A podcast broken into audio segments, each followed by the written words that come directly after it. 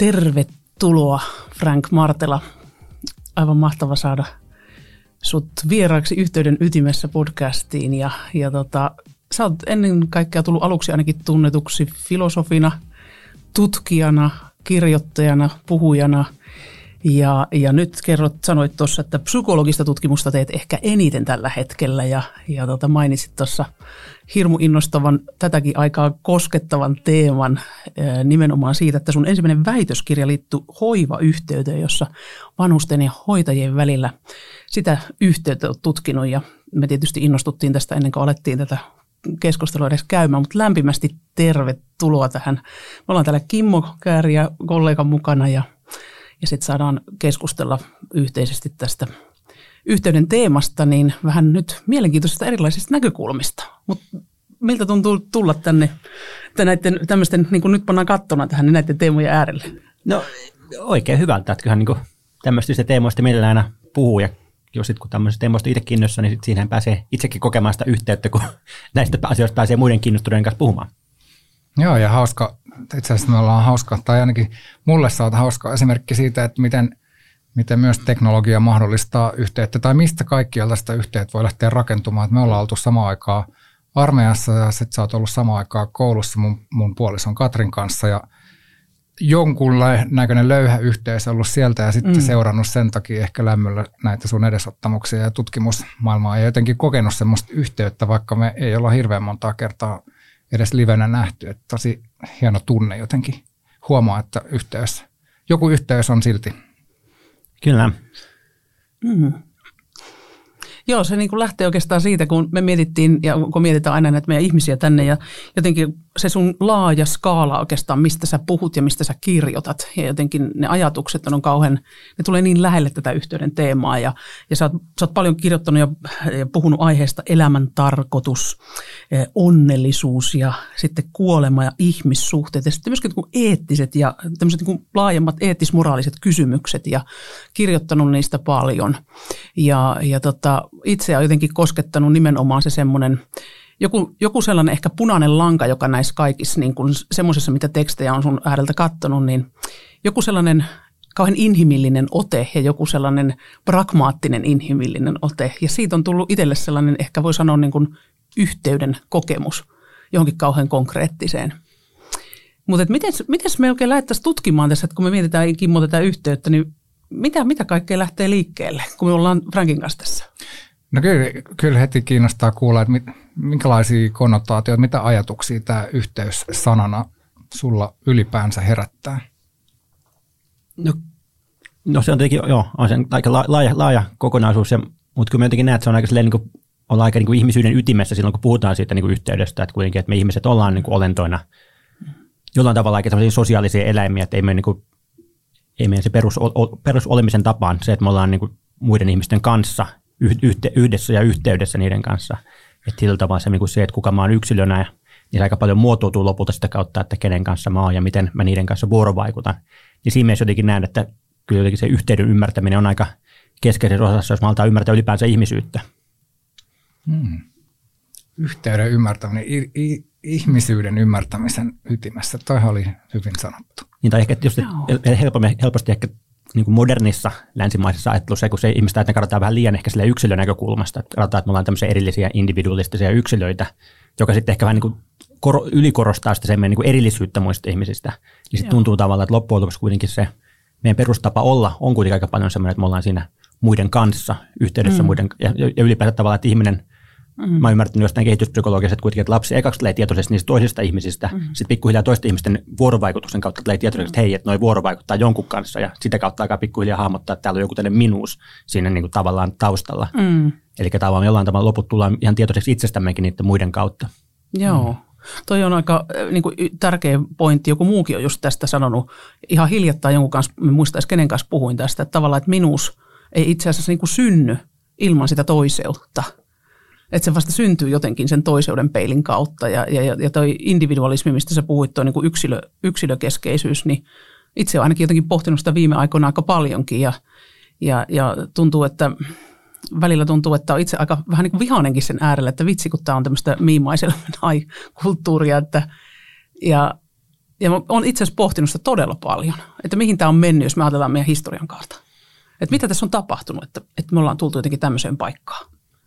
Niin, kyllä se varmaan se muutos on ollut aika iso, että kyllähän semmoinen perinteinen tapa niin kuin elää ja olla on aika kollekti, kollektiivinen. Niin. Että jos mennään taaksepäin jossain niin kuin, niin kuin länsimaidenkin historiassa tarpeeksi kaupat, niin siellä on ollut siinä paljon kollektiivisempi, jossa sitä vaan se yhteisö on tullut ennen mua ja tavallaan se mun elämän suunta ja elämän niin kuin valinnat on perustunut siihen, että mikä on mun rooli siinä isommassa kokonaisuudessa. Mm. Että ei siellä ole tavallaan välttämättä hirveän paljon kysytty, että miltä susta tuntuu tai mitä sä itse haluaisit tehdä, vaan se on enemmän ollut silleen, että sä synnyit tähän rooliin näiden vanhempien lapseksi, joten tässä on niin kuin sun polkus elämässä.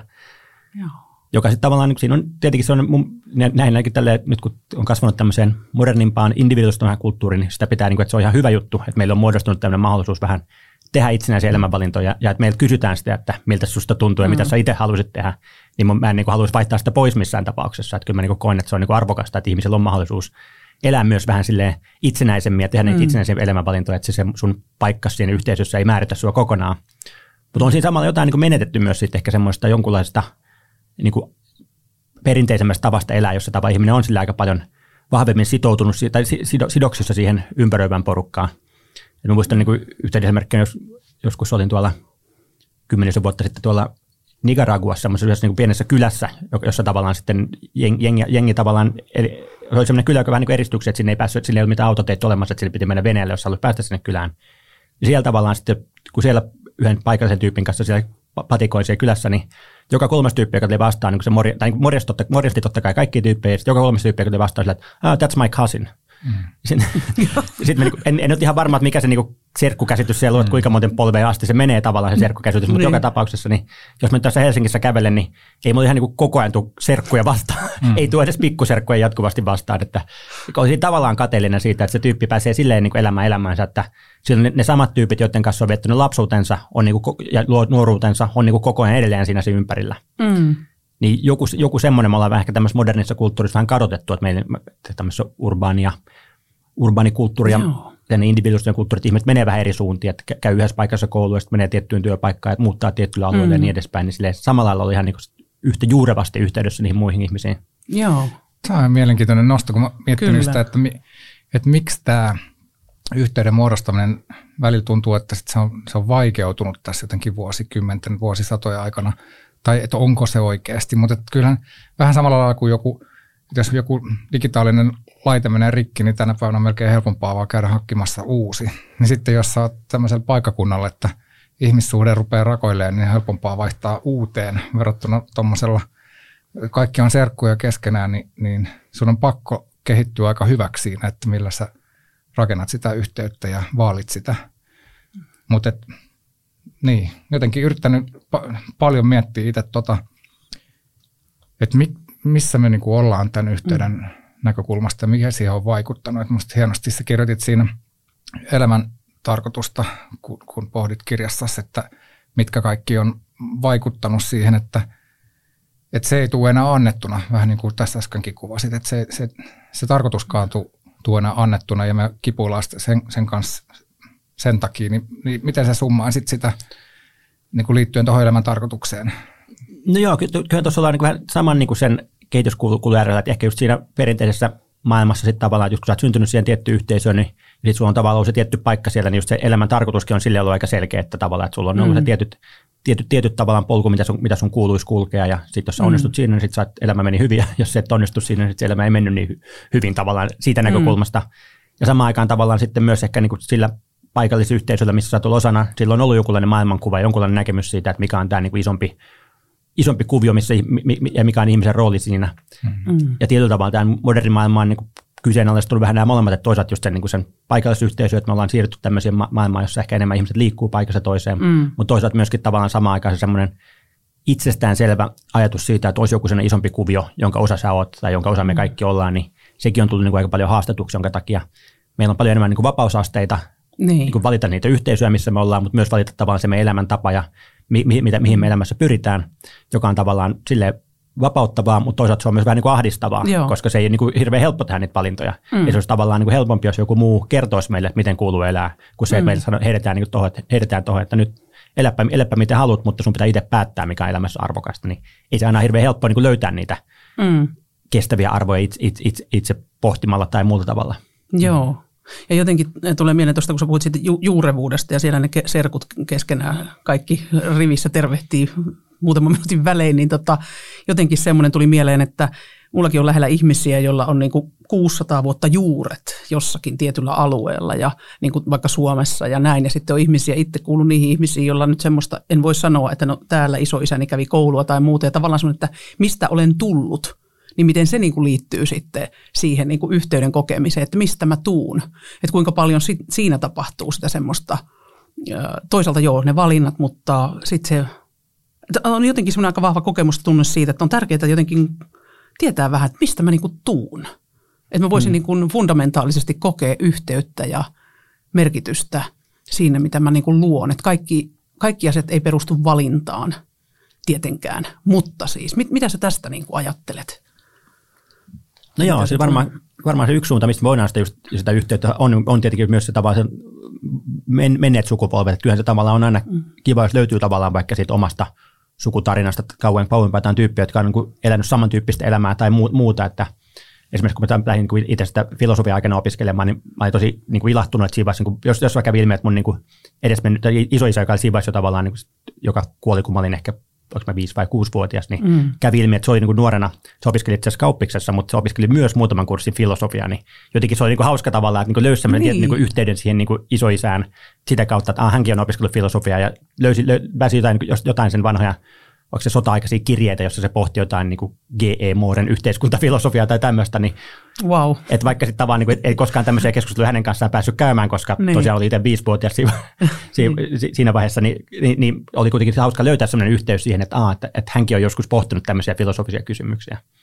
Niin kyllähän, kyllähän tuommoinen aina luo semmoista että, niin siihen suuntaan yhteyttä, mutta toisaalta kyllä niitä yhteyksiä voi löytyä myös toisista suunnista, mm. sit, jos ei tavallaan sieltä, suvu, jotkut ihmiset, tai ehkä se on just siinä tavan siinä siinä, nyt, siinä Nicaraguan pikkukylässä tietenkin se, niin se huono puoli on tavallaan se, että sit jos, jos sä et jostain syystä niin sovellu siihen porukkaan, että jos sä et jostain Aivan. syystä erilainen, mm. että sulla on joku tavallaan niin kuin erilainen asu, mitä haluat tehdä, niin mm. sitten se voi olla yllättävän hankala elää siinä. Sulla on aika paljon vai, vähän vaihtoehtoja, että sun on pakko niin kuin soveltua semmoiseen muottiin, johon sä et sovi, jolloin tavallaan niin kuin se voi olla aika niin kuin ahdistava kokemus.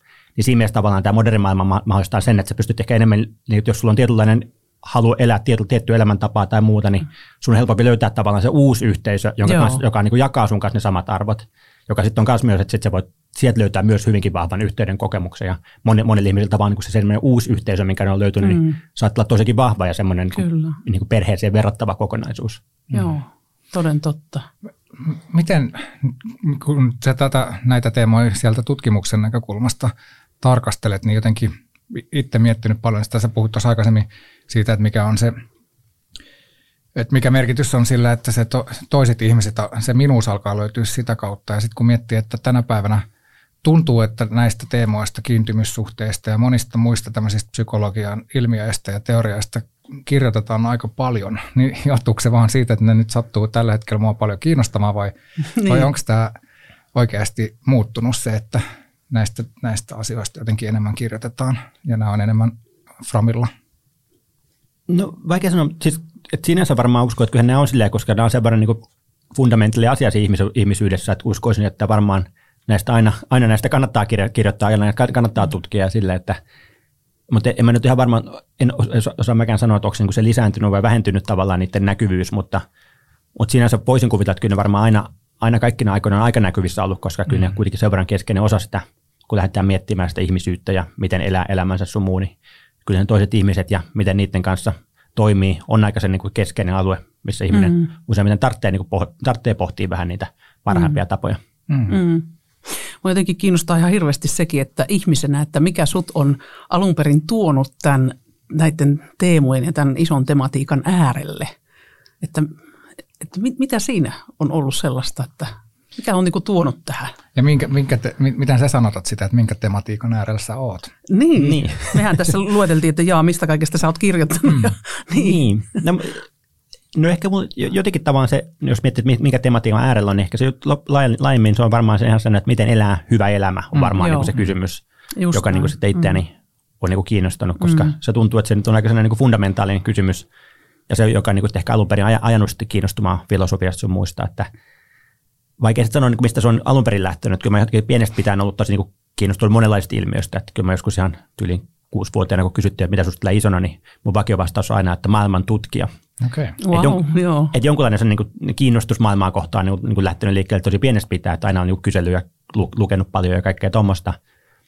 Mutta ehkä sitten jotenkin se semmoinen niin kiinnostus ehkä sitten se filosofisempaa kohtaan, ehkä sen tuli joskus siinä sitten Muistan, että yläasteikäisenä niin kuin pari sellaista kirjaa, mitkä muistin teki vaikuttaa. Yksi oli tämä, tämä Sofian maailma, jos Joo, muistatte sen, joka, jos se tavallaan sitä filosofiaa niin suoraan käsiteltiin. Ja sitten toinen oli sellainen Herman Hessen, semmoinen Narkissos ja kultasuu, wow, joo. joka sitten jäi just mieleen sen takia, että siinä oli, niin kuin, oli kaksi päähahmoa, jotka eli aika niin erityyppistä elämää. Toinen eli, eli semmoista mietiskelevää elämää luostarissa ja toinen taas oli semmoinen niin taiteilijasielu, joka seikkaili maailmassa ja oli kaikenlaisia niin kuin, vähän epämoraalisiakin touhu, touhuja siinä matkan varrella, mutta jotenkin tavallaan se kirjasta jäi mieleen se, että ne, niin kuin tavallaan se kirjailija ei ottanut niin kuin kantaa siitä, että toinen, toinen elää parempaa elämää kuin toinen, vaan sille, että siinä esiteltiin vähän niin kuin kaksi hyvinkin vastakkaista elämäntapaa, mutta molemmat esiteltiin tavallaan niin kuin yhtä hyvinä elämäntapoina.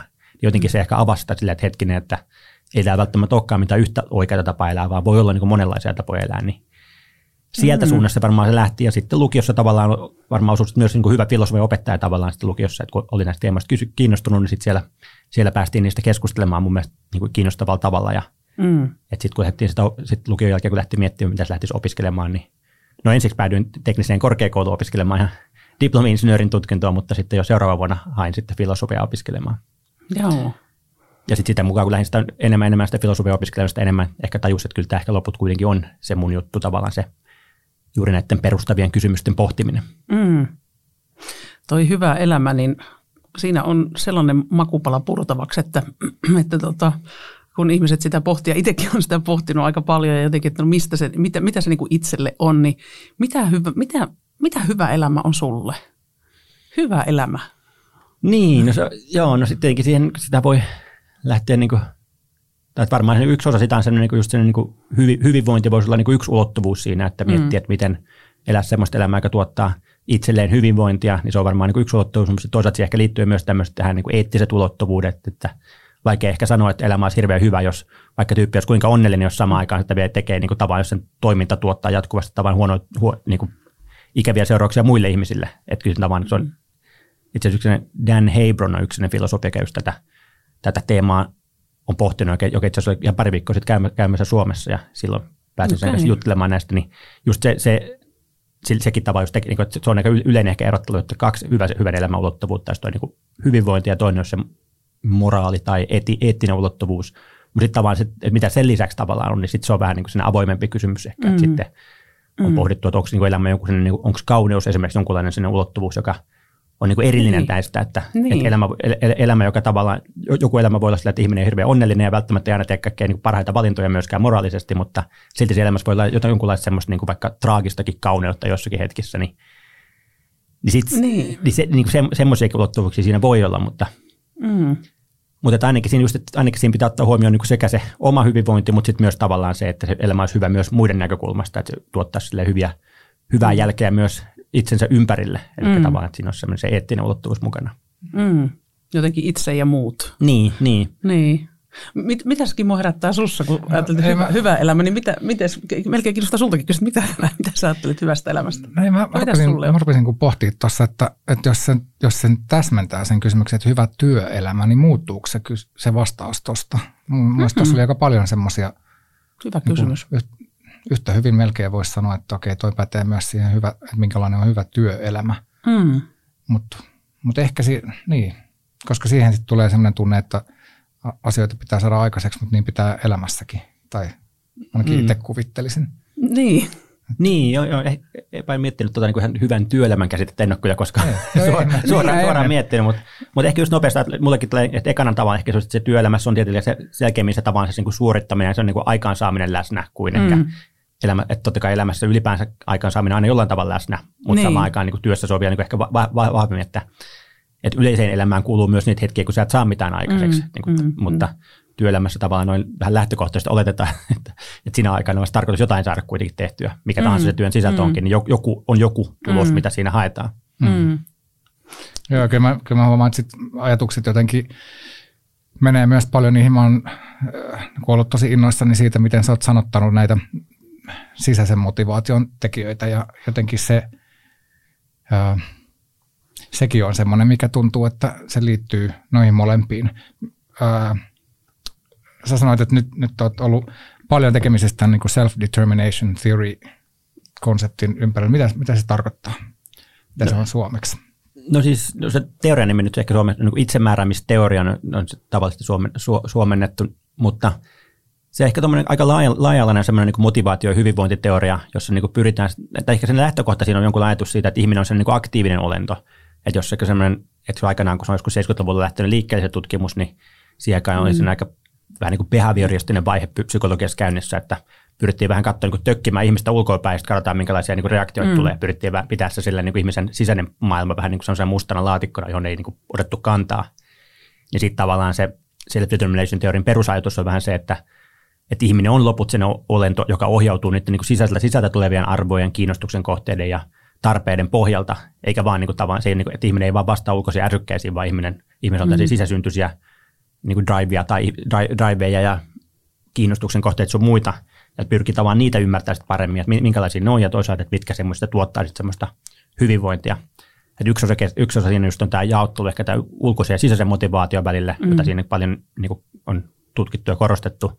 Eli että jotkut motivaation lähteet on enemmän semmoisia vähän niin kuin kontrolloidumpia Siinä mm. mielessä tuntuu vähän, että joko niin ulko, ulkoinen pakko ajaa mut tekemään jonkun asian, että on jotain keppejä tai porkkanoita, tai sitten väliin se on myös sen sisäinen pakko, että me ihmiset myös aika nopeasti omaksutaan niitä sosiaalisia normeja, ja sitten kautta tähän niin pakotetaan itse itsemme tekemään näitä asioita. Niin.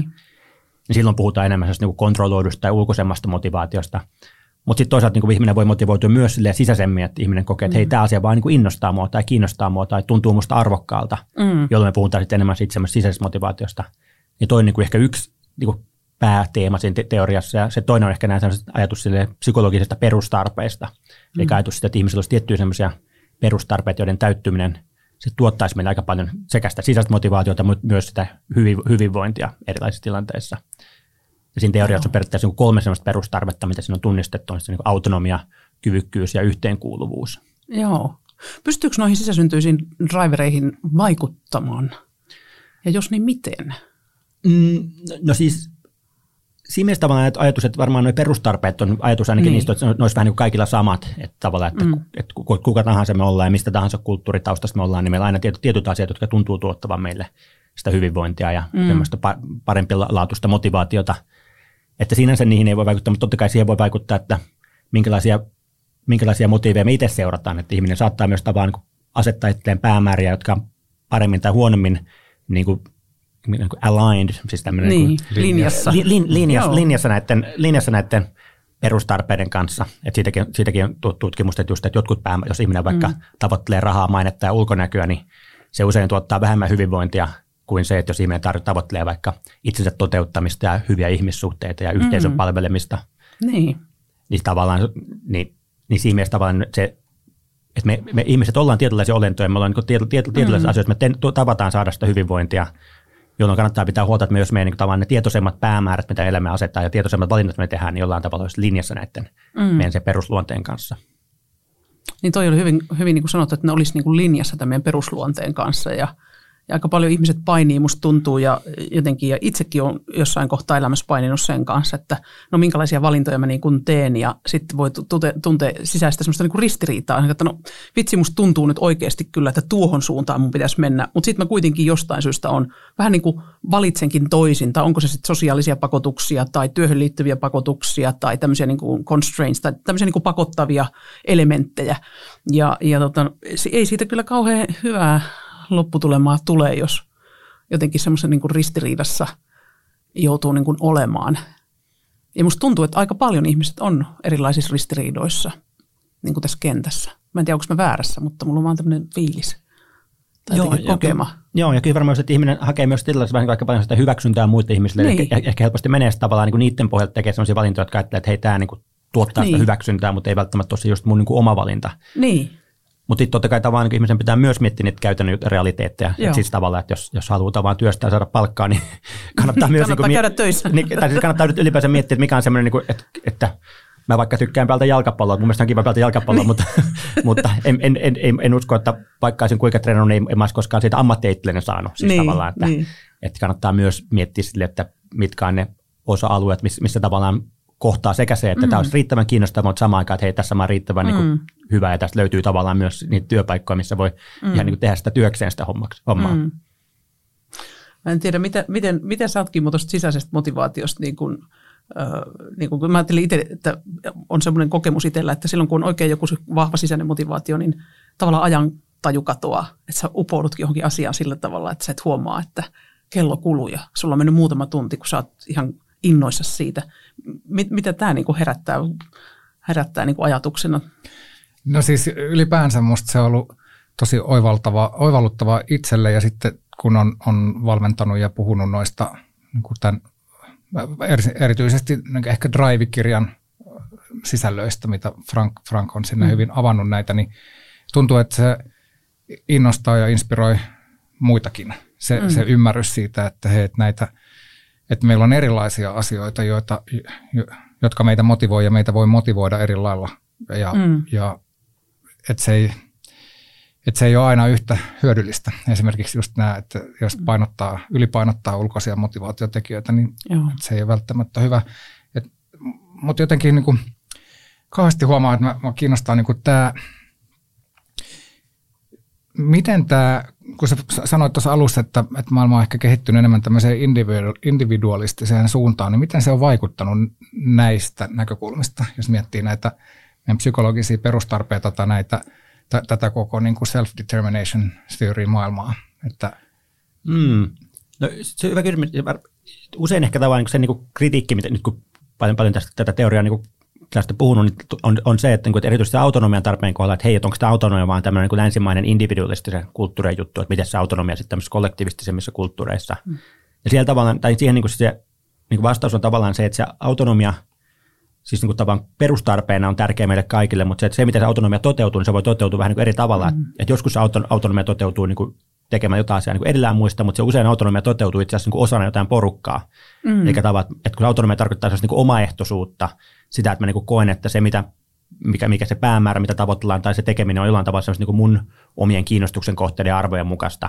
Mm. Ja tämähän voi tapahtua usein, niin kuin, tai hyvinkin usein tapahtuu itse asiassa osana ryhmää tavallaan. Että varsinkin työ, työkontekstissa tavallaan se, että jos sä koet, että hei, tämä firma, missä mä oon töissä, niin tämä on niin se suunta, mihin me ollaan menossa, semmoinen, mihin mä haluan itsellä mukana menossa, ja tämä tekeminen, mitä tässä tehdään, semmoinen, että mä itse tykkään tehdä, niin silloin tavallaan ihminen voi kokea hyvinkin vahva autonomia osana sitä isompaa porukkaa. Mm. Tai jos jossain niin ääriesimerkkiä vielä joku vaikka niin kuin joskus käyttänyt esimerkiksi niin jotain balettitanssia, joka tavan noudattaa jotain koreografiaa, että siinä on kymmenen balettitanssia, jotka tekee samaa koreografiaa, niin ulkoapäin näyttää aika niin pakotettua toimintaa siinä mielessä, että, että koreografi on kertonut, no. mitä kuuluu toimia, ja hän yrittää niin kuin mahdollisimman täydellisesti toistaa sen niin kuin, niin kuin ohjeet. Mutta samaan aikaan, jos se on sen tavallaan se juttu, jos se tykkää niin kuin siitä, ja todennäköisesti aika harva sille alalle päätyy, jos se ei tykkää siitä, niin, niin silloin sillä voi, se voi kokea niin kuin hyvinkin vahvaa autonomiaa siinä hetkessä, kun se on osa sitä isompaa muodostelmaa.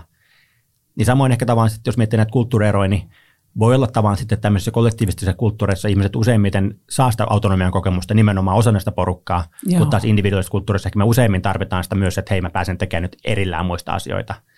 Että se, tapa, että se mm. tapa toteuttaa sitä omaa, tai niin täyttää se omaa autonomian tarvetta voi olla vähän erilainen, mutta samaan aikaan se tarve itsessään on niin kuin tavallaan ajatuksena, että se olisi universaali. Mm. Joo, tuo oli kauhean ihana toi jotenkin toi vähän tulee jotenkin semmoinen niin yhteinen tanssi, että tässä yhteisessä tanssissa koen sitä autonomiaa, jotenkin vain niin konnotaatiot lähti siitä liikkeelle, että mitä toisi voisi tarkoittaa niin kuin laajemmin ajateltuna, että voitaisiinko me jotenkin ehkä syvemmin jotenkin kiinnittyäkin siihen, että, että miten me yhdessä voitaisiin kokea enemmän sitä mielekkyyttä yhdessä tekemistä ja samalla ehkä kokea myös sitä autonomiaa niin kuin sopivassa määrin – Varsinkin mm. kun aika monet asiat tässä yhteiskunnassa tukee myöskin semmoista, varsinkin tuo koronan jälkeinen aika ja mitä tässä on tapahtunut, niin semmoista niin kuin vet, tietty semmoinen vetäytyminen ainakin työyhteisössä näkyy, että mm, ihmiset niin mm. vetäytyy ja, ja heitä on jopa vaikea saada töihin, kun, kun ö, halutaan vain tällä etänä tehdä, mutta ei mietitä yhtään sitä, että mitä se tekee yhteisölle, kun me ollaan kaikki vain jossain kotikonttoreissa.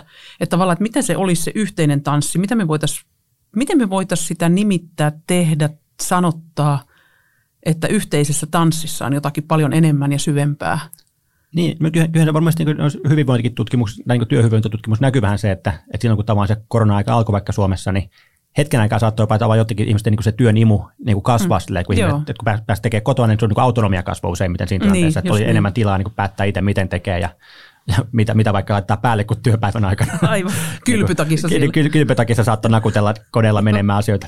jos, jos, Mutta mut sitten samaan aikaan niin se aika, pitkä, aika nopeasti alkoi tavan, sitten tavan siitä tullut hyöty alkoi niin kalpeneen sen rinnalla, että sitten se, tavan, se työyhteisön menettämisen tavallaan tuoma sitten taas niin hyvinvoinnin väheneminen ja semmoinen niin innostuksen mm-hmm. väheneminen. Että kyllä muista jotenkin myyjätyyppien kanssa juttelin silloin, jotka sanoivat, että on se vähän eri asia tavaa, että sä oot siellä toimistolla, sitten joku se tavaa niin 50 tonnin kauppa ja sitten sä hihkut siellä ja tavallaan halailet niitä kollegoita, kun se, että sit sä, sit sä oot siellä korona, koronassa kotona ja se tulee sitten sä pität jonnekin Slackiin viestiä, että nyt tuli 50 tonnia sisään ja sitten jengi peukuttaa sitä siellä Slackissa. Niin se on niin lame. Toi on niin, niin lame. Sanoa, että vähän tuli sellainen niin kuin, niin pet, pettymyksi tai sellainen, niin kuin, just, just sellainen, että, että, että tämä ei tunnu miltään siis tavallaan. Just. Että kyllä me ihmiset niin tarvitaan usein sitä porukkaa ympärille niin kuin innostuaksemme ylipäänsä. Että, että ehkä just joku talkoo tekeminen on vähän sellainen hyvä esimerkki siitä, että jos mm-hmm. vaikka jotain pihatalkoot, jossa tehdään jotain haravointia sun muuta tai mitä tahansa silleen, jotain niin kuin ehkä yksin aika tylsä tehdä, mutta sitten jos on sellainen niin talkoo henki siinä päällä, niin siitä voi tulla niin kuin hauskaa tavalla, kun se tehdään sitä porukalla. Niin mm. Kyllä mä sinänsä uskon, että meidän niin ihmisten sen niin kuin työn inno, in, työstä innostumisen kannalta on aika tärkeää myös olla samassa paikassa ja tehdä Joo. asiat yhdessä, koska kyllä me usein niin kuin, silleen, lietsotaan toinen toisiamme innostumaan asioista paljon enemmän kuin jos me ollaan koko ajan vain erillään toisistamme. Mm, toden totta. Joo, jotenkin me jäin vielä miettimään, tota, se oli hyvä toi baletti esimerkki, mm. kun me ollaan yritetty mallintaa sitä, että minkä tasosta se esimerkiksi työyhteisössä on se yhteyden kokemus, että kun toisessa ääripäässä on, on vaikka niin kuin yksinäisyys ja yhteydettömyys, niin kuin tämmöinen ta, ää, ei haluttu yksinäisyys, ja sitten toisessa ääripäässä voi olla vaikka joku tämmöinen hengellinen syvä yhteys, ää, niin okei, sitä, sitä ääripäätä ei ehkä työyhteisössä niin tarvita, mutta aika lähellä sitä on jotain semmoista, joka aikaan saa semmoisen syvän flow-tilan. Niin sitten mä mietin just tota, että, että no mikä aikaan saa ton kokemuksen, että vaikka sulla on tarkka koreografia ja se on niin kuin, sun on pakko toimia just sen mukaisesti, niin silti, silti sulla täyttyy nämä psykologiset perustarpeet mukaan lukien autonomia. Et, et, miksi, miksi se kokemus on semmoinen? Hmm. Mm. Se on aika hyvä kysymys. Niin, no ei, ei varmaan se on just, että jos sä koet, että on niin se että sitten sit sä haluat niin noudat, että ehkä, ehkä siihen liittyy vähän tietyllä, että se tekeminen tuntuu itsestä sille jollain mielekkäältä, että ne säännöt, mitä siihen on asetettu, niin tuntuu semmoista, jotka on järkeviä, tai että se koreografia, minkä se koreografia on niin esittänyt, niin tuntuu, että hei, tämä on niin kuin jollain tavalla järkevä, että mm-hmm. on varmasti... Merkityksellinen. Niin, jollain tavalla, että siinä on jotain niin, niin pointtia, että, että varmasti en, en nyt valettitanssi, nyt ei, ei ole semmoinen, mistä mulla on hirveästi kokemusasiantuntijuutta, mutta voisin kuvitella, että joku, joku koreografia niin kuin innostaa enemmän kuin toinen, mm. ja sitten niin tavallaan joku kerta tuntuu, että hei, nyt eihän tässä ole mitään pointtia tässä koreografiassa, tämä, tämä on jollain tavalla vähän leimi tai muuta, niin sitten siitä on vaikea innostua, kun taas toinen on silleen, että okei, tässä on niin riittävästi haaste, tässä on jotain vähän uutta ja yllättävää, niin mm. se voi, niin kuin, sen opettelu voi aika paljon innostaakin sitten siinä. Mm. Mm.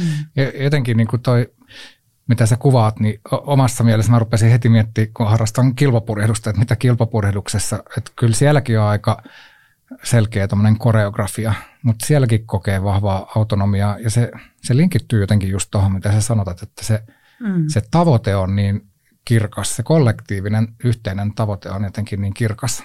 Joo, ei, se varmaan ur, urheilussa usein on just, että urheilussa on niinku se selkeä kollektiivinen tavoite, mm. että kyllä just tuommoisesta niin flow-tutkimuksesta vaan sanotaan, että mm. se yksin asia, mikä se edistää, on nimenomaan se, että kun on tarpe- tarpeeksi selkeä tavoite. Ja sitten että mä uskon, että kun me ihmiset ollaan tämmöisiä sosiaalisia eläimiä, niin se, että – että jos me päästään yhdessä porukalla tavoittelemaan jotain tavoitetta, niin sitten niin tavallaan se, on, se varmaan on sellainen, joka aika paljon meitä motivoi. Sitten toisaalta ehkä siinä, myös niin kuin sen kyvykkyyden osalta tulee vähän semmoinen niin kuin, niin kuin kollektiivisen kyvykkyyden kokemus siinä tilanteessa. Voisin kuvitella kilpapurehduksesta. Siitä mulla on pikkusen enemmän kokemusta kuin ballettitanssimisesta, mutta niin kuin ei, ei hirveän jos, joskus jossain miehistössä muutaman kerran ollut kokeilemassa sitä, mutta, niin. mutta kyllä siinäkin varmaan, jos, jos on se sama tietty tuttu porukka, jonka kanssa mm. on pidempään niin hieno se homma yhteen, niin siinä alkaa tulla se tavallaan niin kuin aika semmoinen vahva, että mm että, että, semmoinen, niin kuin, että kaikki, kaikki tietää oman paikkansa, kaikki tietää, niin kuin, että pieni, pienikin, pienikin vihje sieltä kapteenin suunnalta, niin kaikki tietää, mitä seuraavaksi kuuluu mm, tehdä. Mm. Ja mä uskon, että siinä on niin just pääsee jonkunlaisen semmoisen just semmoinen, että, että sä, et ole, sä et ole vain yksin siinä, vaan se on jonkunlainen kollektiivinen mm. tekemisen meininki ja kollektiivinen ky, ky, kykenevyyden tunne siinä tilanteessa. Niin ja siinä on jotenkin tosi, tosi tietoinen siitä, että että me ollaan keskenään riippuvaisia. Että mm. muut on riippuvaisia siitä, että mä suoriudun hyvin Joo. ja mä oon riippuvainen siitä, että muut suoriutuu hyvin. Niin ehkä se tulee jotenkin siitä sitten se semmoinen kokemus siitä autonomisuudesta tai autonomiastakin.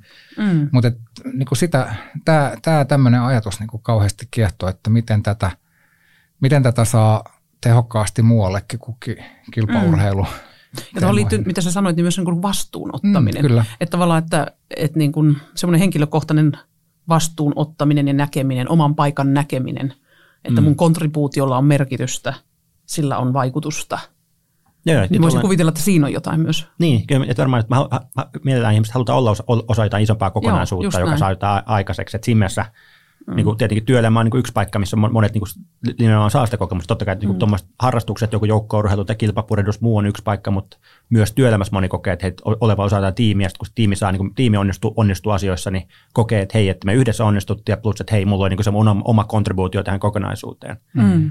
Musta mm. Jonathan Haidt, semmoinen sosiaalipsykologi, se on puhunut semmoinen niin kuin, niin kuin hive switch, niin kuin, mikä ihmisellä on tämä, että meillä on niin kuin se, me voidaan mm. toimia sille yksilöinä, mutta niin kuin, tavallaan aika paljon itse asiassa nautitaan siitä, kun me jollain tavalla päästään päästään osaksi jotain isompaa kollektiivia ja päästään mm. niin yhdessä tekemään jotain asioita, joka sitten voi toteutua sen kilpapurehduksessa tai työ, mm. työtiimin osana tai muissa paikoissa. Mm. Joo. Jos katsoo tuon vastakohtaa, kun meillä yhteiskunnassa on tällä hetkellä sellainen tilanne, että me nähdään dataa siitä, että niin kuin suurin ennenaikaiselle eläkkeelle jäämisen syy nuorilla aikuisilla on mielenterveyssyyt ja tavallaan tämmöinen niin kuin, vähän niin kuin siirtyminen pois niistä yhteyksistä ja mm. vähän niin kuin, niin kuin sen yhteyden rikkoontuminen tai sen merkityksen rikkoontuminen tai mitä se sitten onkin, että ihmiset niin kuin, ja erityisesti nuorissa näkee tätä, että, että ihmiset vaan niin kuin jää sivuun ja jää niin kuin jotenkin pois. Niin jotenkin sellainen tietty apatia ja, ja mitä kaikkea muuta siihen liittyy, niin mit, miten tämä niin kuin kuvaa – tai miten tämä liittyy tähän, mistä se niinku kertoo jotenkin Joo. tämän äärellä? Niin kyllä tavan, siis sehän tuntuu niinku olevan niin niinku selkeästi näkyvä fakta, että kyllä niinku nuorten mielenterveys on mennyt niinku huonompaan suuntaan tässä viimeisen niinku kymmenen vuoden aikana. Niinku monissa, niinku varmaan kaikissa, kaikissa länsimaissa tai sillä ainakin suurimmassa osassa, mitä, mm. mitä on niinku jotain tilasto, tilastoja nähnyt. Ja sitten siinäkin pohdittu tavat, mitkä, mitkä ne syyt siihen on, mutta niinku yksi sellainen aika vahva, vahva teoria olisi nimenomaan, että se liittyy tähän, niin sosiaalisen median ja älypuhelimen ja muiden nousuun, joka on muuttanut sitä nuorisokulttuuria sille, että, että silloin kun itse ollut ehkä joku yläasteikäinen, niin sitten sitä vaan koulun jälkeen on niin menty hengaamaan jotenkin kavereiden niin. kanssa johonkin, mutta nyt tavallaan niin yhä isompi osa nuorista tavallaan siinä vaiheessa, niin ne menee kotiin ja sitten on siellä niin kuin omassa huoneessa ja siellä hengaa sen puhelimen kanssa ja sitä kautta ylläpitää niitä yhteyksiä muihin, joka sitten välttämättä kuitenkaan ei ole sitten yhtä yhtä hyvä tapa luoda sitä yhteenkuuluvuutta kuin se, että jos mm. oltaisiin niin oikeasti siinä samassa paikassa ja yhdessä tehtäisiin asioita. Joo. Niin ehkä tavallaan tutkijamaailmasta vähän niin kuin taitetaan peistä tällä hetkellä siitä, että kun niin siinä kestää ne jonkun aikaa saada tavaa riittävästi laadukasta tutkimusta, että pystyy sitä lopullisiin mm. johtopäätöksiin. Mutta toitakin tutkijoita, jotka on hyvinkin vahvasti sen mieltä, että kyllä tämä niin kaikki, kaikki itse asiassa just tämä Jonathan Haidt hauskasti mm. on juuri yksi, yksi tutkija, joka niin paljon on kirjoittanut tästä viime mm. aikoina, että, että hänen näkemyksensä mukaan se nimenomaan johtuu, johtuu tästä nuorisokulttuurin muutoksesta, Just. johon tämä niin kuin sosiaalinen media ja älypuhelimet on vienyt mm. sitä nuorisokulttuuria. Mm. Että se tavallaan mm. muuttaa sitä kulttuuria niin ei vain niiltä, jotka käyttää sitä puhelinta, vaan myös niiltä muilta, kun sitten sit on se joku tyyppi, joka niin kuin ei ole niin kiinnostunut puhelimesta, mutta ei silloin enää sitä paikkaa, mihin mennä, kun ne muut siellä, missä ne on aikaisemmin, mistä ne on aikaisemmin löytynyt. Just näin, mm. joo. Että kyllä tavallaan, että niissä samoissa trendeissä, missä tavallaan katsotaan, että se mielenterveys, mielenterveysongelmat lisääntynyt, niin sitten katsotaan tämän käyrää, niin kuin, että kuinka monta osaa nuorista kokee vaikka yksinäisyyttä, niin, mm. niin aika samaa tahtiin ne käyrät on myös noussut. Just kyllä. näin, joo se on mielenkiintoista ja samalla tietenkin niin kuin, vähän niin kuin traagistakin. Minusta oli sellainen tutkimus Jenkeissä tehty 2010 vuoden jälkeen, jotain 17 siellä haarukassa, niin kuin Bored and Brilliant – että, että niin kuin siinä tutkittiin just tätä kännykkä- tai niin kuin mobiililaiten riippuvuutta, että ihmiset, jotka oli kiinni siinä, niin he teki tämmöisen aika nopean ison tutkimuksen, jossa ihmiset sitten kuvasivat sitä tilannetta. Ja ne halusivat niin kuin tavallaan vähän niin kuin saada itsensä irti siitä, että ne on koko ajan niin kuin siinä screenillä. Ja sitten tutkittiin sitä, että mitä ne koki, kun ne vähensi sitä screenin käyttöä ja sitä mobiililaitekäyttöä. Niin aika mielenkiintoisia tuloksia, niin suurimmat kommentit oli luovuuden ja mielekkyyden kokemisen lisääntyminen – ja se oli aika kiinnostava. Siitä on hyvä TED-talkikin, mä en muista vaan kuollakseni, kuka se tutkija oli, joka sen teki, mutta se on löydettävissä. Mutta se on siis niin kuin hirveän kiinnostava. Joo, ja varmaan luovuuden osat myös, että tiellä on, että kyllä niin kuin tylsyys usein on hyvä luovuuden lähde. Aivan. Ja tavallaan aivan. se, että aina kun meillä on niin pienikin hetki, jolloin tavallaan jotain ei tapahdu, niin tavallaan odotetaan bussia kaksi minuuttia, niin heti, niin kuin mitä itsekin tekee tietenkin on se, että kaivaa puhelimeen ja tuijottaa taas jotain, niin kuin katsoo sieltä jotain sosiaalista mediaa sun muuta, niin, niin. niin kyllä mä uskon, että sinänsä se on hyvä meille, että on niitä hetkiä, kun ei, ei ole niin kuin mitään mobiililaitetta. Että muista yhteen kaveri joskus törmäsin niin kuin tuolla uimahallissa, niin kuin se lastensa kanssa siellä, ja sanoi, että, se on niin kuin, että hän tykkää käydä lasten kanssa uimahallissa, koska uimahallissa on pakko jättää kännykkä mm. sinne pukuhuoneeseen. Niin sitten sä oot seuraavat kaksi tuntia, sun on pakko olla läsnä lasten kanssa, että sä, niin kun sulla ei ole sitä vaihtoehtoa, siis tavallaan, että sä voit kaivaa Joo. sen pohjelman taskusta, niin hän, hän koki, että tämä oli niin kuin hänelle hyvä tapa viettää aika lasten kanssa, koska siellä sitten se Tuli varmemmin toteutuu. Joo, se niin. tietoinen, tietoinen, että hän, hän tiedosti, tiedosti, että vaan, niin se on niin kuin haaste se, että, että kun on puhelin taskussa, niin helposti aina tarkistaa tuosta jotain, jotain sieltä tai katsoa, mikä se uusi viesti, mikä sinne on tullut onkaan, niin se uimahalli oli hyvä paikka siinä mielessä. Mun mielestä meidän pitäisi jotenkin, tuli vaan mieleen, että meidän pitäisi jotenkin lanserata joku tämmöinen nyt tylsisty tietoisesti. Kampanja, jossa, jossa ihmiset lähtee löytämään keinoja tietoiseen tylsistymiseen. Mä en tiedä, mitä te tuumaatte tästä, mutta tuli vaan mieleen tuosta, mitä sanoit, että kiva tapa tylsistyä, niin tota, joo, että miten me voitaisiin sitä saada me, se on aivan liian aliarvostettua jotenkin. Niin, Tuntuu siltä. monet itseni mukaan lukee, niin saattaa välillä kokea sen niin kuin ahdistavaksi. Joo. Ja sitten se tuntuu tosi ristiriitaiselta, kun miettii omia nuoruus- ja lapsuusaikoja, että se on ollut sitten se, niin kuin, se on aina yleensä kääntynyt siihen, että ne parhaat hetket on ollut jonkun tylsistymisen lopputuloksia. Hmm. Mut kiinnostavasti ollaan nyt jotenkin liikuttu niin kuin moniulotteisesti ensinnäkin, että mistä muodostuu yhteys itseen ja sitten vähän sitä yhteys toiseen, sitten yhteys tiimiin ja työyhteisöön tai, tai ystäväyhteisöihin ja yhteiskuntaan, niin jotenkin jää vielä, vielä kiinnostaa toi, kun se, varsinkin kun se on niin ajankohtainen teema nyt, mm. kun mietitään tätä kahden ihmisen välistä yhteyttä, niin sä, sä oot kirjoittanut sen ensimmäisen väitöskirjan tuosta teemasta, joka liittyy ää, siihen hoivayhteyteen mm. vanhusten ja sen, sen hoitajan välillä. Tosiaan. Niin mi, miten nyt tänä päivänä, kun sitten peilaa taaksepäin, mitä ajatuksia siitä herää? No joo, se oli silloin aikanaan, kun lähdin tutkimusta tekemään ja mietin tavallaan, niin mit, mit, missä sitä voisi tehdä, niin sitten päädyin jotenkin sitä, että, että se vanha konteksti voisi olla niin kiinnostava, niin kuin, että jotenkin ehkä kiinnosti just se ihmisten välinen ulottuvuus ja sitä, että, että se voisi olla ehkä semmoinen niin kuin vähän niin kuin ehkä varsinkin siellä tuotantotalojen laitoksella, missä väitöskirjaa tein, niin ehkä sen yllättävä paikka mennä väitöskirjan niin sitä empiiristä osuutta, osuutta tekemään. Joo, kiinnostavaa. Ei ollutkaan jossain Nokian ICT-osastolla tai muilla paikalla, paikassa sitä tekemässä. Mm. Mutta siellä, siellä sitten niinku ajatuksena oli vähän, niinku, että silloin mä sitten niinku haastattelin niitä hoitajia ja sitten, sitten seurailin niitä ihan työpäivän aikana, että mulla oli semmoista, niinku, mikä semmoista niinku havainnointia, että yhden hoitajan mukana tulin aamulla töihin ja sitten koko päivän vähän niin varjostin sitä, kävelin sen perässä ja katselin, mitä se puuhastelee siinä päiväaikana ja vähän sitten vaan se hoitaja, jotkut hoitajat kertoi enemmän selosti, miten ne tekee jotkut vähemmän ja sitten mä siinä kyselin sitten vähän, niin kuin, että mitä tuossa tapahtui ja mikä, sitä, mikä, mikä tämä juttu oli ja semmoista ja kirjoittelin niistä sitten muistiinpanoja. Ja sitten ehkä jotenkin päädyin niin just fokusoimaan siihen niin semmoiseen kohtaamiseen hetkeen, että tuntuu, että siellä kuitenkin on semmoisia, niin kuin, tai jos miettii sitä työtä, niin totta kai siinä pitää niin kuin hoitaa tietyt semmoiset niin asiat, että on vaan tietyt, niin kuin, että ne vanhukset on siellä vanhainkodissa sen takia, että on joitakin asioita, mitä ne ei pysty enää itse, missä ne ei enää itse pärjää, jolloin ne tarvitsee se hoitaa niin tavan suorittamaan jotain aika päivittäisiä askareita, mm. niin kuin ihan jostain syömisestä, vessassa käymiseen sun muuhun.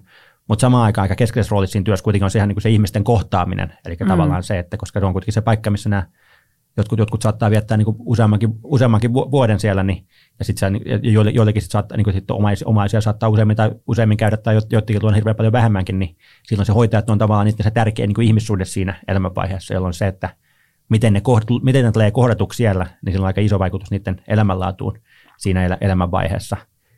Niin sitten haluaisin jotenkin ymmärtää sitä, että minkä, minkälaista se, niin se voisi olla niin laadukas kohtaaminen tai sen niin yhteyden kokemus siellä, siellä voisi olla. Ja päädyin sitten jotenkin sitä, jäsen, ja, sitä, sitä sitten pyrin niin jäsentämään niin kuin siinä, että, mm. että no, ei se nyt ehkä niin kuin mitään niin kuin rakettitiedettä tavallaan tullut siitä niin kuin tavan tulokseen, että aika paljon se on niin semmoisia aika perusasioita, että ollaan läsnä siinä tilanteessa, että katsotaan ihmistä silmiin ja jollain mm. tavalla niin huomioidaan se ihmisenä, että osoitetaan, että hei, mä, mä kohtaan just sut. Mm. Siis tavallaan, se voi olla sitä, että sanoo tyypin nimen tai niin. katsoo silmiin tai muuta, mutta jollain tavalla osoittaa, että hei, mä oon nyt tässä sun, niin kuin sun kanssa ja mä niin kuin huomioin just sut yksilönä. Mm. Ja sitten sit semmoista vaan sit, sit siinä jollain tavalla se, ehkä niin kuin molemmat osapuolet parhaimmillaan niin kuin avautuu siinä tilanteessa ja sitten muodostuu semmoinen jonkunlainen kokemus mm. siitä semmoista yhteydestä tai semmoista jaetusta tilasta. Joo. Että hei, nyt me jaetaan tämä hetki kahdestaan. Mm. Että saattaa olla se, niin se lyhyitä hetkiä, että joskus on saattaa ihan vaan muistaa, joku, joku oli semmoinen, että jossain, oliko se joulujuhlat tai jotkut juhlat, jos siinä oli tulossa, että siinä tavallaan yksi vanhussa hoitaa niitä vaan niin vastakkain, niin kuin vastakkaisella puolella huonetta ja sitten toinen tavallaan vähän niin kuin vinkkasi silmää toiselle ja toinen vilkutti takaisin ja lähetti lentosuukon, niin kuin ihan niin kuin parin sekunnin mm. vuorovaikutus. Mm. Tai sitten se saattaa olla sellaisia pidempiä hetkiä, että vaikka se niin kuin hoitaja vei sen vanhuksen tavallaan, niin kuin, joka esimerkiksi rullatuolissa, niin vei sen niin kuin ulos kävelylle ja sitten tavallaan siinä puoli tuntia sitten käveli, käveli siellä ulkona ja katteli maisemia ja jutteli, mitä jutteli siinä matkan varrella, niin semmoisia niin hetkiä, jossa tavallaan niillä olisi niin kuin aikaa se puoli tuntia vaan niin kuin olla läsnä toinen toisilleen. Ja sitten se, ehkä se pointti vaan oli siinä niin väitöskirja vähän se, että uskon, että se on niin arvokas, että se oli vain arvokas niille vanhuksille tietenkin, koska mm. ne oli niin tavallaan, niille ei ollut hirveän paljon, tai niin että, se, että niiden se keskeinen ihmissuhde siinä vaiheessa usein oli niihin hoitajiin, mutta samaan aikaan se oli arvokas myös tavallaan ne hoitajille itselleen, että uskon, että mm. hoitajat myöskin sai niin aika paljon sitä semmoista niin kuin energiaa ja hyvää oloa siitä, mm. kun ne pääsivät tuommoisia kohtaamisia tekemään. Mm. Kun sitten oli myös niitä niin kuin huonompia kohtaamisia, että oli myös semmoisia niin hetkiä, jolloin se kohtaaminen ei tavallaan niin lähtenyt käyntiin mm. jommasta kummasta osapuolesta johtuen. Että joskus saattoi olla, että hoitaja oli vähän liian kiireinen ja stressaantunut, niin ei ollut oikein semmoista niin kuin fiilistä, mutta sitten saattoi myös, että se vanhus oli tavallaan niin vaan niin kuin halukas avautumaan sille tilanteelle, vaan mm. Otti vastaan sen vähän niin kuin kylmemmin tavallaan sen, että nyt hoidapa nyt tämä asia kuntoon, mutta niin kuin ei mua kiinnosta sua kohdata tässä tilanteessa. Mm. Niin. Mm että se vaatii tavallaan molemmin puoleista halua olla läsnä mm. siinä tilanteessa. Niin ihan niin kuin tavallaan, jos ajatellaan että meidän ihan perusarkea ihmisillä muutenkin, että ne kuulostaa ihan siltä samoilta asioilta, mitä me tarvitaan ja kaivataan, että, että mulla on tärkeitä toisillemme niissä hetkissä, missä me nähdään ja missä me kohdataan. Ja, joo, joo. Että, että tulee se, syntyy se kokemus, että hei, että mulla on jotain merkitystä noille ihmisille tai tolle ihmiselle tai, ja että se syntyy niin kuin molemmin puolin. Ja tämmöinen niin kuin Barbara Fredrickson on puhunut semmoista niin kuin, niin kuin kohtaamisen mikrohetkistä tai siitä, että, että sen lisäksi tavat, voi, että totta kai meillä on niin tämmöisiä pidempiaikaisia ihmissuhteita, niin kuin mm. oma, oma puolisoita ja lapsia mm. ja muita perheenjäseniä, ystäviä ja sun muuta. Mm. Sitten voi olla niin myös hyvin lyhyitä, lyhyitä mikrohetkiä, jotka voi olla tavallaan vaikka jossain kaupan kassilla tai missä tahansa tavalla, että että niin pieni kohtaamisen hetki, niin. jossa tavallaan jollain niin kuin saattaa, saattaa olla ihan to, muutamasta sekunnista tai muuta, mutta siinäkin tavallaan saattaa, että se, jos semmoinen tapahtuu, niin se usein tavallaan molemmat osapuolet saa siitä jotain. Pikkusen mm. oma päivä piristyy siitä, että oli se joku hauska, Just niin. hauska sanavaihto sen kassan kanssa siinä mm. ale, ale, Alepassa tai mikä tahansa sen pieni asia onkaan mm. siinä. Jotenkin huomaa, että kun sä kuvasit äsken tota, niitä havaintoja sieltä ho- hoivakodeista, niin aika liikuttavaa. Siis jotenkin ehkä nimenomaan just toi, mm. että kun siinä korostuu se, että se voi olla se sen päivän ainoa kohtaaminen. Mm. Ja sitten kuinka mm. me vähän kuin ylen katsotaan sitä, että kun meillä on näitä kohtaamisia koko ajan, mm. oli se sitten kaupan kassalla tai missä tahansa, että, että osaako niille antaa sitä arvoa, mm. mitä niille olisi hyvä antaa. Niin.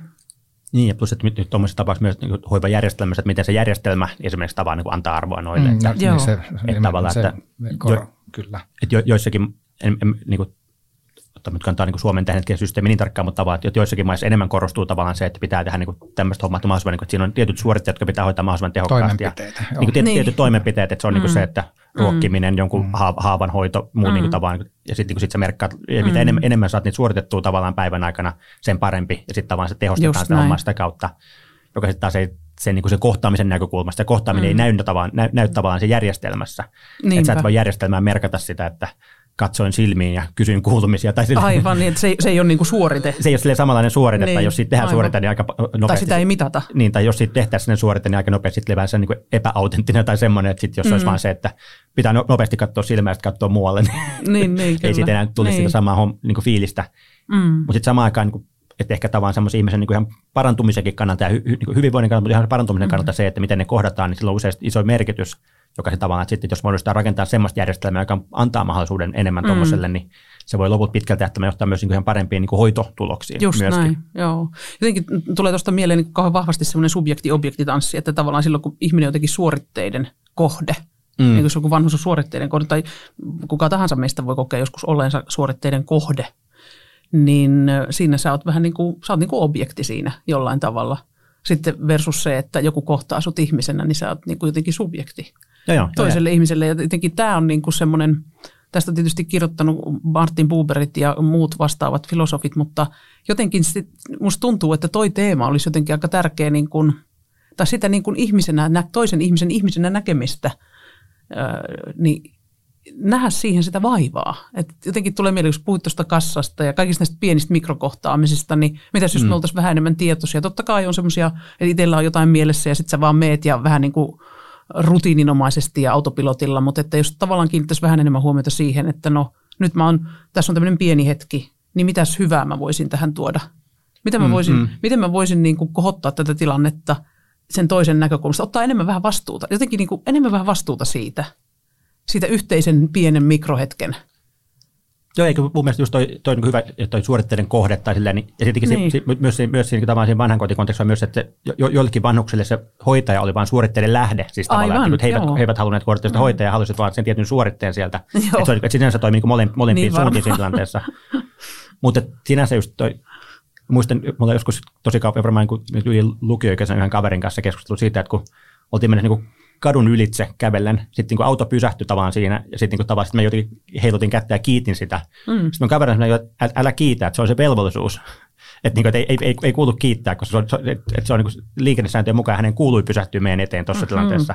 Mm. Niin sitten niin tavallaan muistan, silloin ehkä en osannut vielä niin kuin argumentoida, että, että miksi oli tärkeää kiittää mutta ehkä jälkeenpäin ajatellut, että siinäkin tavallaan, että vaikka on olemassa säännöt, vaikka on olemassa tietyt velvoitteet, mm. niin kuitenkin tavallaan nostamalla sen käden ja kiittämässä niin huomioit sen toisen Just ihmisyyden niin. siinä, että hei, että kiitos, Joo. että sä niin kuin noudatit näitä meidän yhteisiä sääntöjä, kiitos, että päästit mm. meidät tässä nyt menemään. Just näin. Mm.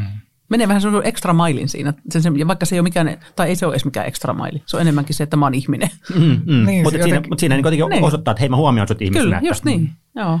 Jotenkin tuntuu tosi, tämä homma tuntuu tosi ristiriitaiselta sisäisesti nyt, nyt niin kuin pohtii tätä, että, että miksi meidän pitää niin tietoisesti niin. näiden asioiden eteen nähdä vaivaa, kun nämä oikeasti on meille tosi inhimillisiä luontaisia toimintamalleja. Ja herää jotenkin vähän, tai kun, etenkin nyt kun miettii tuota hoivamaailmaa ja muuta, niin herää niin ajatus, minkä yhdessä meidän aiemmassa jaksossa Marika Schaub nosti siitä, että, että hyvinvointiyhteiskunnassa on ollut niin kuin hyvää se, että, että mitä kaikkea se on mahdollistanut, mutta huono, huonoa on se, että, että siinä missä me niin kuin se, että lapset on päivähoidossa ja vanhukset on vanhainkodeissa mm. ja muuta, niin se on mahdollistanut sitä, että me voidaan olla töissä ja tuottaa ja muuta, mutta että se on, mm.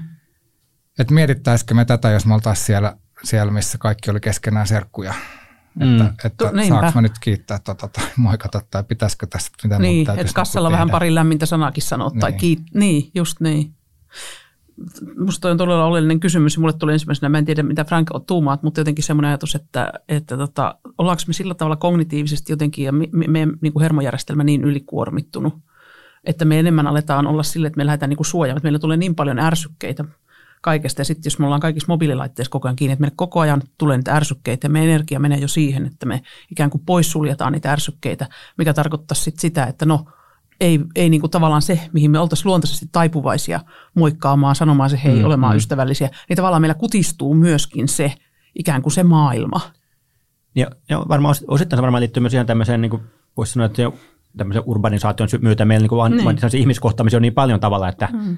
että jos muista joskus kuuluu, niin kuuluu jotain kuvauksia jostain tyypistä, jotka niin ehkä elänyt vaikka jossain sitten pienyhteisössä viidakossa koko elämänsä tyyliin. Mm. Ja sitten jos se menee ekan kerran, kun menee johonkin kaupunkiin, niin tavallaan, kun ne on tottunut siihen, että, niin jokainen ihminen, joka näet, sä niin moikkaat ja niin kuin mm. vaihdat kuulumisia tyyliin, niin sitten kun sä kävelet kadulla jossain Helsingissä ja siitä tulee niin 200 ihmistä minuutissa vastaan, niin on niin pää pyörällä, kun ei, niin kuin, ne ei ole niin tottunut siihen, että ihmisiä vyöryy vastaan ilman, että niitä, niitä, niitä huomioidaan. Mm. Niin totta kai tavallaan, tai niin tietyllä tavalla varmaan meilläkin joku sinne limitti, että kuinka monta ihmistä me pystytään päivän aikana kohtaamaan silleen niin kuin niin. aidosti. Mm. Et, että ehkä just jos kaupan kassalla käydään kerran päivässä, niin se onnistuu, mutta Joo. ei me jokaista tyyppiä, joka kadut vastaan, ei pystytä tavallaan katsoa silmiä ja moikkaamaan. Että mm. et, et, et varmaan osittain siinä ihminen joutuu myös tälle, kun niitä kohtaamisia on niin paljon, jollain vähän suojelee itseänsä siltä, että, mm. että se oma, oma energia keskittyy ja jaksaisi niin niitä kohtaamisia, jotka on oikeasti niin tärkeitä niin. niin niiden ihmisten niin. kanssa – jotka, niin kuin, joiden kanssa haluaa aidosti kohdata, niin sit sen takia ehkä joutuu vähän niin kuin myös säästämään sitä semmoista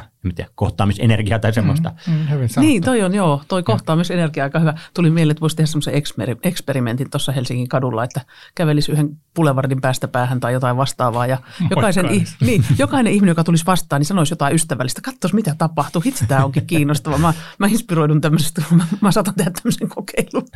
Mutta mut toi oli jotenkin hyvin sanottu, koska me ollaan paljon mietitty just sitä, että että tänä päivänä esimerkiksi työelämässä pitää olla aika tietoinen siitä, että mikä on tämä tehtävä, mitä me yritetään aikaa saada ja minkä syvystä ja laatusta yhteyttä tämä nyt edellyttää. Että se, mm. varmaan just, että se on niinku rajallinen se meidän kohtaamisenergiapankki ja, ja sitä pitää osaa säädellä. Mm. No.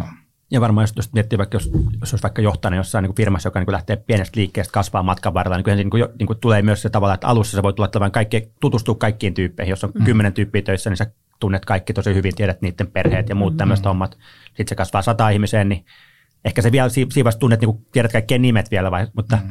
kyllä musta just joku joku tämmöinen yksi, yksi toimitusjohtaja sanoi, että, että joka firma on niin varmaan tätä nykyään joku 500 ihmistä, niin sanoi, että kyllä se oli vähän niin kuin hassu hetki, kun ekan kerran toimistossa tuli vastaan tai tyyppejä, se oli, että, että, että en mä tunne noita, tai että, että ketä noi on. Mm. Että, että, että, aa, ilmeisesti ne on meillä töissä, mutta että, että, että, että oli kasvanut siihen maailmaan, jossa kaikki oli tuttuja, jotka oli töissä. Sitten jo yhtäkkiä joutui niin luopumaan siitä ja ymmärtämään, että firma kasvaa ja yhtäkkiä siellä ympärillä on paljon jengiä, jotka sä niin kuin jo, jo, niin kuin, sulla ei ole vaan mahdollisuutta tavallaan kohdata niitä ja oppia niiden nimiä ja muuta, koska niitä on vaan niin kuin liian monta. Ja, mm.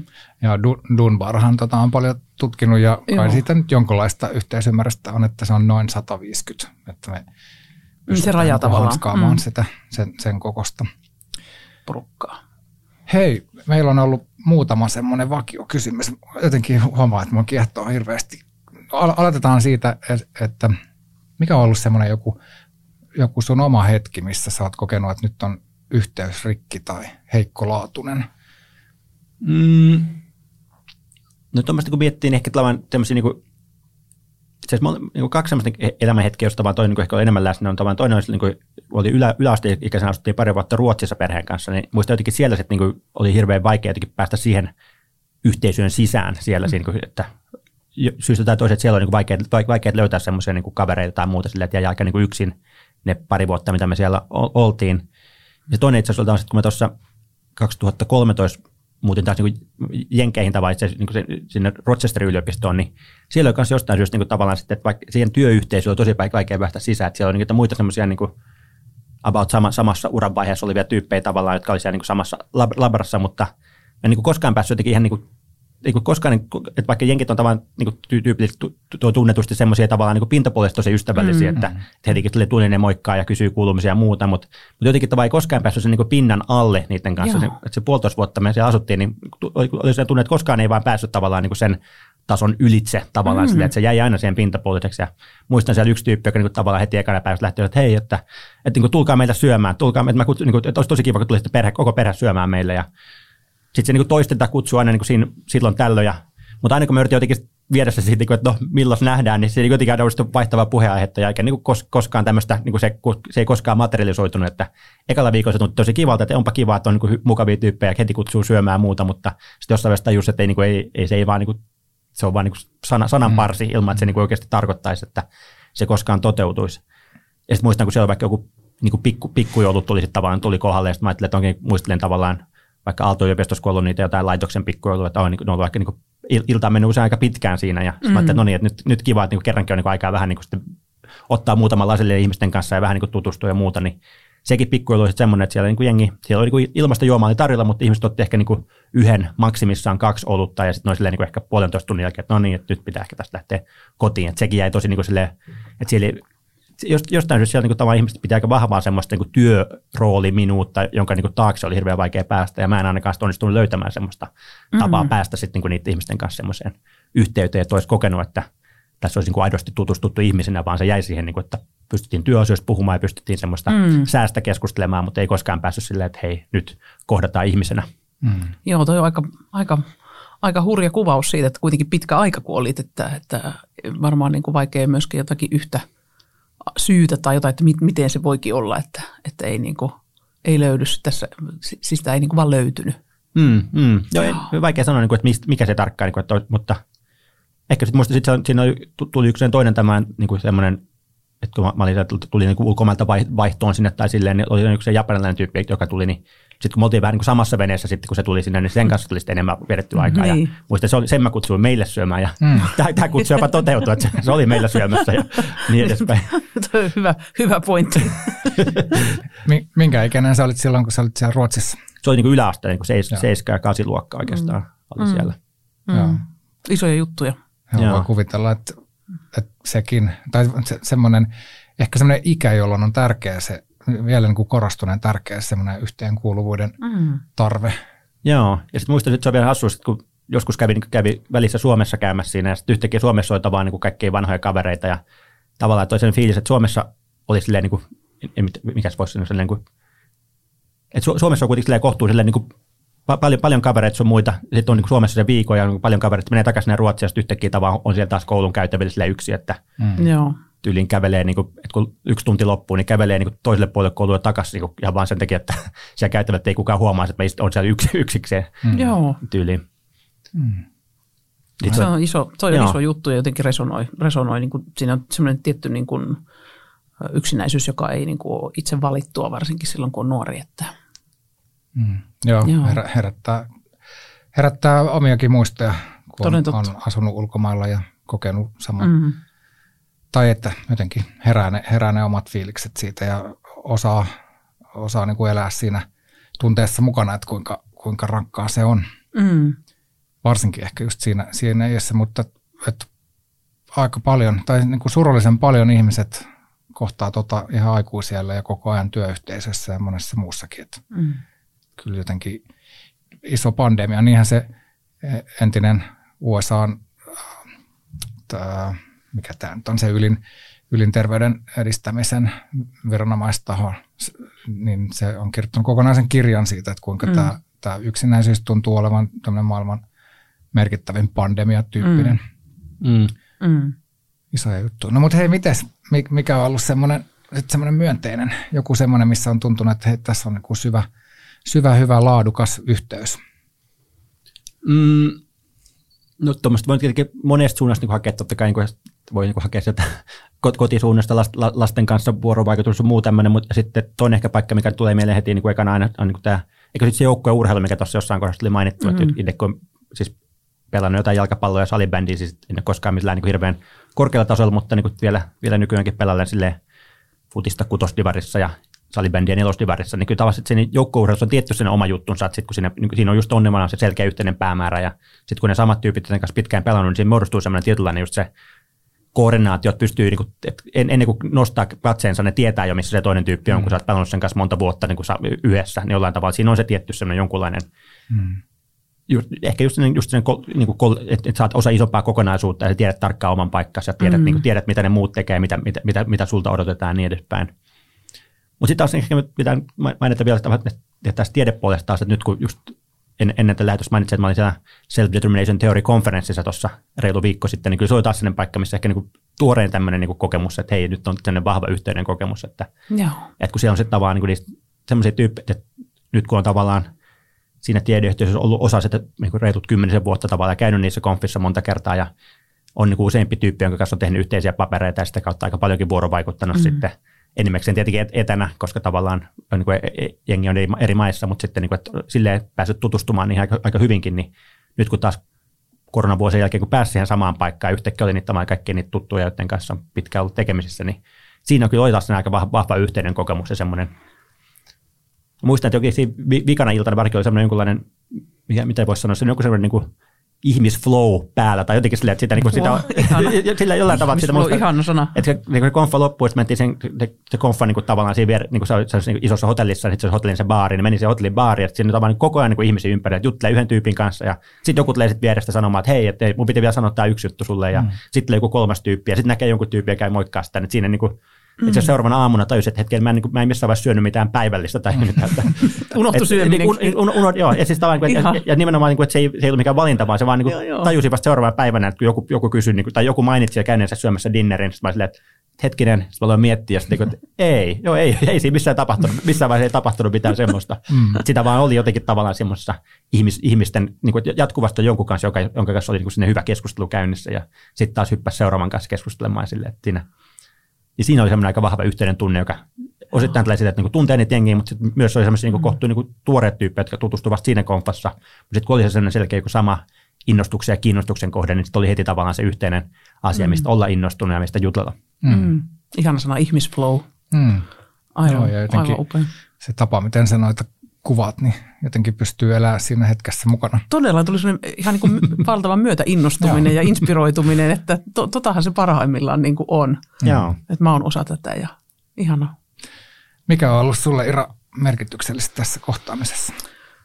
No tota, täytyy kyllä sanoa, että aina kun pääsee filosofisiin keskusteluihin, niin mulla herää kauhea into palata takaisin näiden kirjojen pariin. Ja se on jotenkin kauhean kutkutteleva. Se on vähän niin kuin odottelisi hyvää jälkiruokaa. Se, sä tiedät, että se on tosi hyvä, kun se tulee.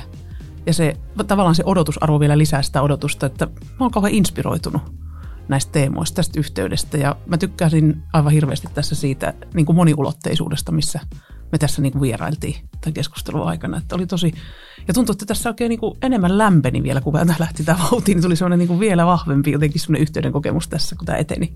Mm. Kiitos, kiitos ihan hirveästi. Joo, ja mä, mä, huomaan, että mä viihdyn Frank sun ajattelun äärellä. Todella. Ihanaa, että tämä järjestyi. Todella. Kiva. Ei, tämä, itsekin kyllä viihdyin myös ja koin myös yhteyttä, että olit oikein, oikein hyvä, hyvä ja inspiroiva keskustelu munkin mielestä. Että kyllä koska tästä, niin kuin, niin kuin todesin, että siinä konfassa oli hauskaa, kun ihmisiä, jotka tavallaan samasta aiheesta kiinnostuneiden tässä ja sama juttu, että on aina hauska ja innostavaa, kun pääsee itselleen tästä teemoista semmoisten kanssa, jotka on samoista jutuista kiinnostuneita. Mm. Hyvän elämän äärellä. Kyllä. Kiitos paljon. Lämmin kiitos. Kiitos, kiitos.